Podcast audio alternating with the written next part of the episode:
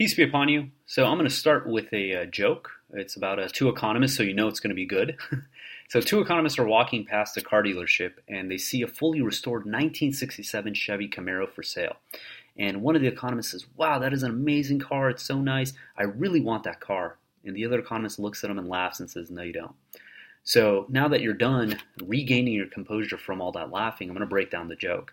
So what's going on here is the economist who says, "I want that car." He doesn't really want the car because if he really wanted the car, he would be willing to do the work, you know, uh, have the money, pay for it in order to obtain that car.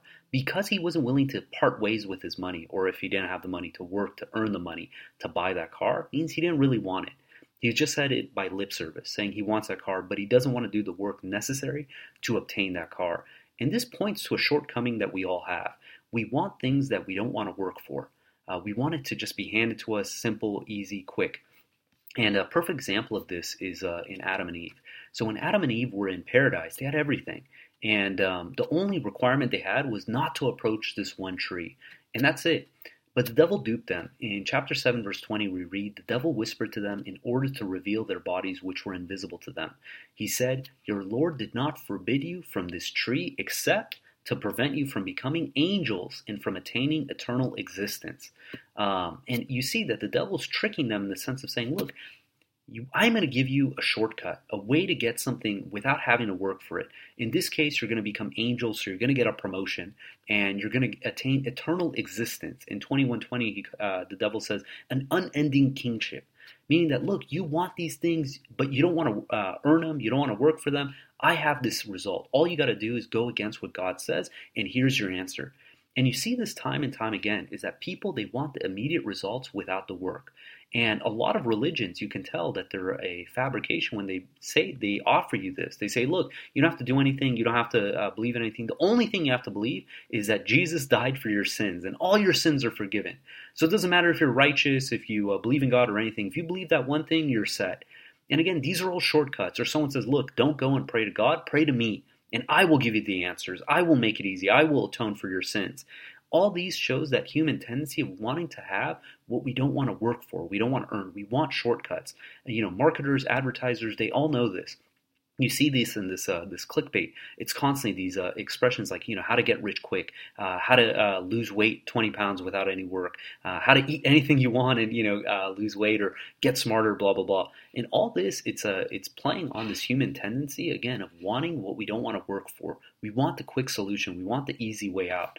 And there's a quote from uh, Penn Jillette. So Penn Jillette's a magician. He says, you know, all magicians they do one trick, and the the quote is, "There's only one trick in magic, and that there, uh, and that is that we are willing to work harder than you think we will." And the reality is, when you look at any trick, we always underestimate the amount of time, effort, work that most magicians put into pulling off that trick. And uh, for those who might be familiar, there's a uh, mentalist. His name is uh, Derren Brown. And uh, he's got videos on YouTube where he shows his tricks, but then he also explains how he does them. So he has this mind reading one where he goes to a, a pub, he pulls an individual, and he says, Okay, I want you to uh, think of a song, hear it in your head. And you know he's trying to uh, discover what this song is in this person's head, and as he's doing that, a uh, band shows up behind the guy secretly and starts playing the song, and it ends up being the song the guy was thinking in his head and you think like, wow, this is amazing. He must be communicating with jinns. But the reality is, Derren Brown he breaks down how he presented this trick, how he was able to pull it off. And what he did was for the last 24 hours, he was having people, including himself, follow the guy around playing the song. So uh, as he's walking down the street, he had a street performer on a flute playing the tune. When he goes into a convenience store, he had uh, the the person in the store whistling the song. And then he even disguised himself as a maintenance worker, goes inside the guy's office as he's working, and he's humming the song to him as he's working on, you know, the uh, the the uh, facility. And all this in order to implant this song in the guy's head. So when he goes and pulls him from the pub, it looks like a random individual, and he already planted that song in his head. And no one would suspect the level of time, effort, work he did into pulling off that trick. There's another guy. He's uh, wrote a, a, blog post a little while ago on a Medium. Uh, his name is uh, Aaron uh, Bleyaert, and I believe he's a writer for Conan. I'm not 100% sure, but uh, he wrote this uh, blog. It was called "How to Lose Weight in Four Easy Steps." So this guy was a little overweight, and he lost a bunch of weight, and people were asking about it. So he wrote a blog about it. And he says, number one, no beer. You know, beer has a lot of calories. Uh, don't drink beer. So that's his first recommendation. The second one is portion control. So, you know, uh, monitor how much you eat. When you go to a restaurant, they give you a big meal, immediately take half, put it into a to go box, and don't eat it. And then he says, uh, step three is have your heart broken. So he goes into this rant about you know how he had his heart broken and he spent endless, endless days uh, at the gym, always being the last one, just creating puddles of sweat and you know crying himself to sleep. And this is what it took for him to get into shape, build confidence, and uh, uh, you know get the physique he wants. And then step four is no fruit juice, just too much sugar in there. So what's funny is people want these quick, easy steps. They don't want to do the work. They don't want to spend all those hours, days at the gym, you know, creating puddles of sweat when their friends are out having fun or relaxing or you know watching Netflix. Uh, they want that easy way. Uh, the other week there was a guy was, uh, uh, on YouTube and he was showing how he got into the uh, um, uh, Floyd Mayweather and uh, Conor McGregor fight uh, for free. And it sounds like, wow, that sounds great. You know, I want to go to this fight and watch it for free. And um, he showed what he had to do in order to achieve this. So, you know, uh, days and days in advance, he went in and he got a uh, alias name of someone who's part of uh, Fox, and that got him into the building. And once he got into the building, he uh, hid in the uh, bathroom for like eight hours and he made a connection inside the building with some of the security and such and such and such. And eventually he's working his way in deeper and deeper into the uh, organization. So on the day of the fight, again, he's able to uh, kind of get in and he keeps working his way up uh, towards the, uh, the front of the fight. And it's just hilarious to see, like, wow, that's the level of work he had to do to achieve this. You know, when you hear the headline, you're like, oh, the guy uh, uh, gets into the uh, Mayweather or McGregor fight for free. You're thinking, like, that's great. I want to do that. obviously, as submitters, we wouldn't because that's a form of theft. But in uh, in theory, it's like it seems like you know very plausible. Then you see the level of work and you know frustration the guy had to go through um, in uncomfortable situations. You realize like most people just aren't willing to do the work. And in uh, 942, it says the sedentary. That's the, the subtitle, and the verse reads: If there were a quick material gain and a short journey, they would have followed you. But the striving is just too much for them. They will swear by God, if we could, we would have mobilized with you. They thus hurt themselves, and God knows that they are liars. So again, most people they want to be sedentary. In this example, you know, the messenger he has to go to battle, he has to fight, he has to pick up, you know, swords and spears and go and fight uh, people want to kill them. And these people, if there was just if they could just get the spoils of the war, so the benefit of the war, without having to actually fight, they would do it. But the fighting is just too much for them. And uh, we see this time and time again. God tells us in the Quran this is a characteristic of the human being is that we're impatient. Um, in 2137 says the human being is impatient by nature. I will inevitably show you my signs. Do not be in such a hurry. Um, and in uh, 1711 it says the human being often prays for something that may hurt him, thinking that he is praying for something good. The human being is impatient. And this correlation to me is very profound that the human being prays for something thinking that it's good, that's going to actually hurt them, uh, and that the human being is impatient. And there was a movie that came out over 10 years ago, I think now, called The Secret. And everyone was all uh, hyped up about it, and it was about the law of attraction. Whatever you think about, you're going to manifest in your life. And while there's some truth to this, people were completely misusing this this premise, and they're thinking like, "Look, I'm just going to think about money, and I'm going to get money." And what ended up happening is all they got was they wanted they were thinking about wanting money and they got more desires to want more money, but not any more money. And the aspect is unless we're willing to realize that look, if God gave us something that we can't handle, it's actually to our detriment. And it's a blessing that God holds back, giving us more than we can handle, uh, because if He gave it to us, we would transgress. And an example of this is in chapter 43, verse 33. It says, If it were not that all the people might become one disbelieving congregation, we would have granted everyone who disbelieves in the most gracious mansions with silver roofs and stairs upon which they could climb. Their mansions would have impressive gates and luxurious furnishings, also many ornaments. All these are the temporary materials of this lowly life. The hereafter at your Lord is far better for the righteous. Meaning that, look, God says if He was to give these people everything they wanted in this world, that we would all become one disbelieving uh, congregation because we wouldn't be able to handle the aspect that the disbeliever was getting these you know these uh, the wealth the mansion the the ornaments all these luxuries and uh, you know realizing that that's all they're going to get in this life and nothing in the hereafter and it's a blessing from God because if He gave that to us, we would transgress. You know, if we got one more penny than we can handle, uh, we would potentially uh, transgress. We'd become unappreciative. Uh, we would become um, unaware of God uh, or straight up disbelieve. And there's this concept uh, that the growth occurs in the states of discomfort that we have to go through that striving, that being steadfast, going through that hardship in order to grow so we can handle these provisions that God gives us, all of God's provisions.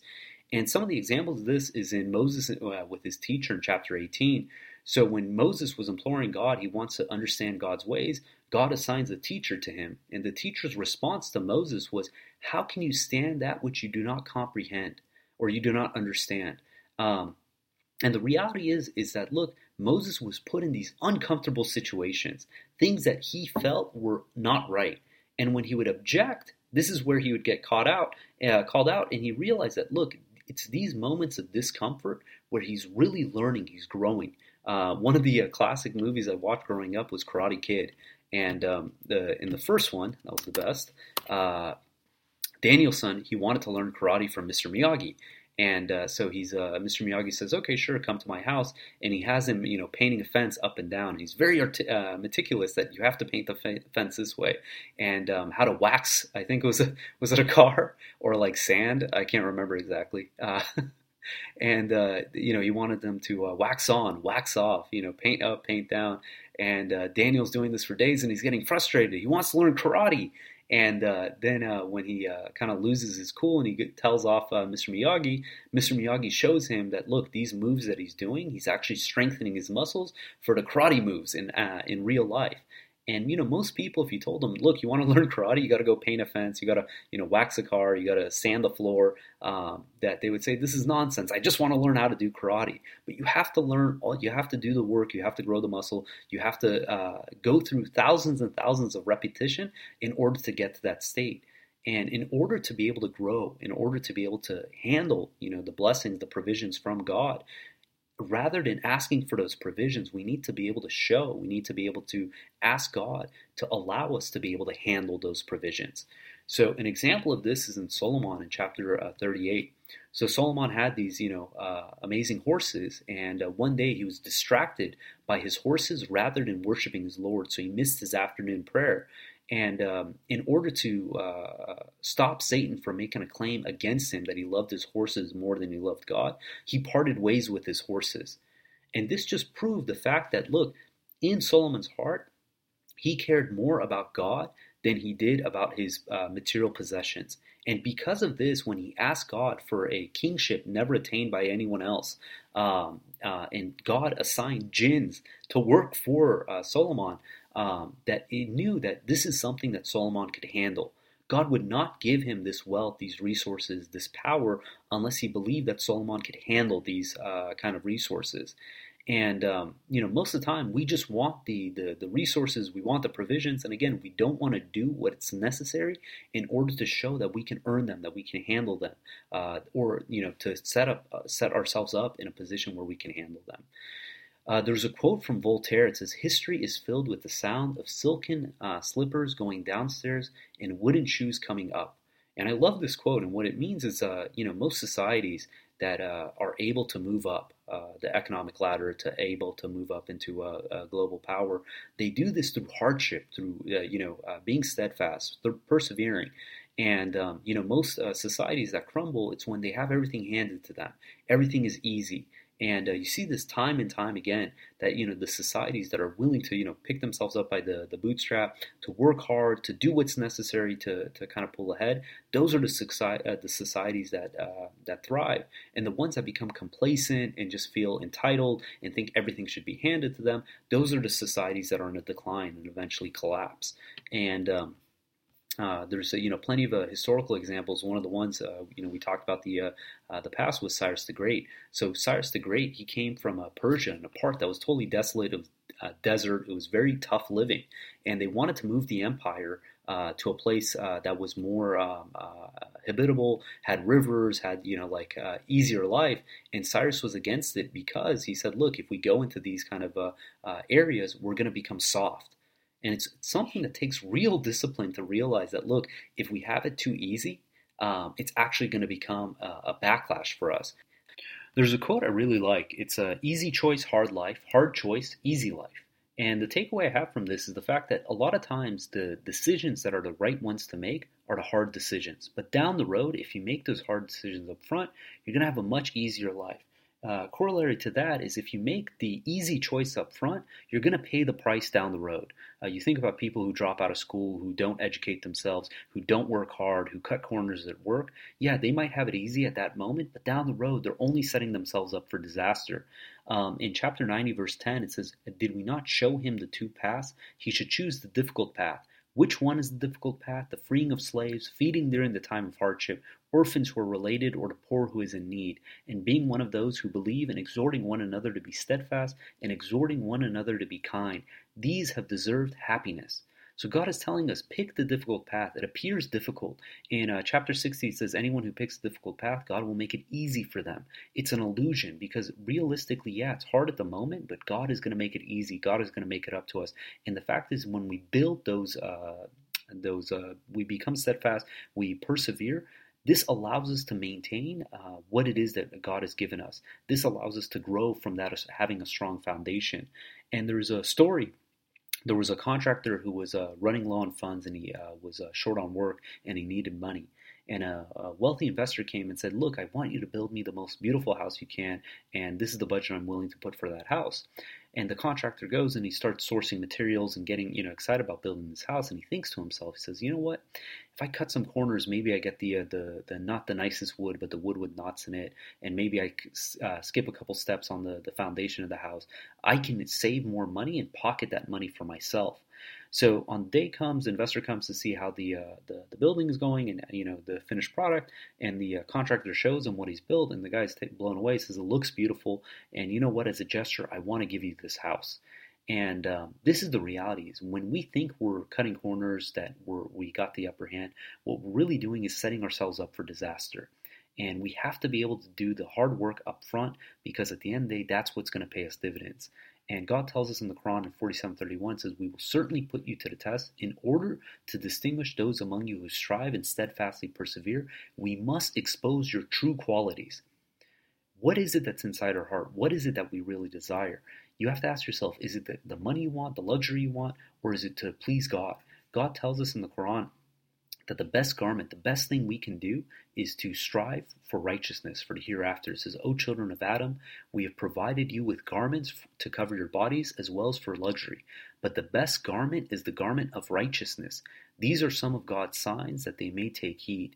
O children of Adam, do not let the devil dupe you as he did when he caused the eviction of your parents from paradise and the removal of their garments to expose their bodies. He and his tribe see you while you do not see them. We appoint the devils as companions of those who do not believe. So God is telling us, He says, look, the best garment, the best provision we can get is righteousness, and this only comes from God. We uh, discussed in the previous podcast that God gives us these opportunities to earn righteousness, to take a loan of righteousness from God, to grow and develop our souls. This is a, uh, a blessing and a, a charity from God to us, because God could feed everyone, God could solve all our problems, but He puts us in this world to uh, to do this uh, God's work in order to earn credit, to be able to uh, uh, prove to ourselves to grow our souls um, why we deserve to be in God's kingdom. In 1718 through 21, it reads Anyone who chooses this fleeting life as his priority, we will rush to him what we decide to give him. Then we commit him to Gehenna, where he suffers forever, despised and defeated. As for those who choose the hereafter as their priority and work righteousness while believing, their efforts will be appreciated. For each one of them we provide. We provide for those and these from your Lord's bounties. Your Lord's bounties are inexhaustible. Note how we preferred some people above others in this life. The differences in the hereafter are far greater and far more significant. And you think about this you take the richest person in this, uh, the world, uh, be it Bill Gates, Warren Buffett, any of these, you know, tycoons, and you compare it against a homeless person, and you say that the degree of wealth between these two is enormous. God is saying on the hereafter, it's going to be even greater than that. That the disparities between the person who's in the uh, the bottom pit of hell and the person who has the highest ranking, that the the the uh, level of degree of differences between these two people is going to be much greater than what we even see in this world. So it's something to take very seriously, and we have to ask ourselves: Are we striving to get the uh, the credit in this world or for the hereafter. In uh, 42:20 it says, "Whoever seeks the rewards of this uh, the hereafter, we will multiply the rewards for him, and whoever seeks the materials of this world, we will give him therefrom, and who receives no share in the hereafter." 4134 Anyone who seeks the materials of this world should know that God possesses both the materials of this world and the hereafter. God is here, seer. So again, back to the, the, the, the point at hand. You know, these things that we want, the first question is what is it that we truly want? And the, uh, the, the answer to that is righteousness, is to be uh, have God's approval, uh, to be in God's kingdom. This is the thing that we should aim for. Knowing that, we have to know the work, the effort, the time it's going to take to be able to get there. You know, a lot of people think that they can just provide lip service, that this is enough to get them into God's kingdom. And we have to realize that what gets us in God's kingdom is the hard work, the steadfastness, the perseverance. You know, we can't cut corners on this aspect, looking for the short, uh, the quick gain to be able to earn, you know, quote unquote righteousness without the work. And you think about this, this is a quality of the hypocrites. The hypocrites think that they don't have to follow God's laws, that as long as, you know, they're not uh, uh, eating pork, uh, that that's sufficient. You know, they don't have to do their contact prayers. They don't have to lead a righteous life. And this is the way that Satan is duping, you know, millions, if not billions of people. And we have to not fall in that same trap. And God warns us, do not fall in the same trap uh, that uh, caused our parents, Adam and Eve, to fall from paradise. So God willing, we're going to end there. If you guys got comments, questions, hit us up at qurantalk at gmail.com. Or if you want to uh, uh, give us a review on iTunes, that'd be uh, highly appreciated so we can get the word out to more people. Until next time, peace and God bless.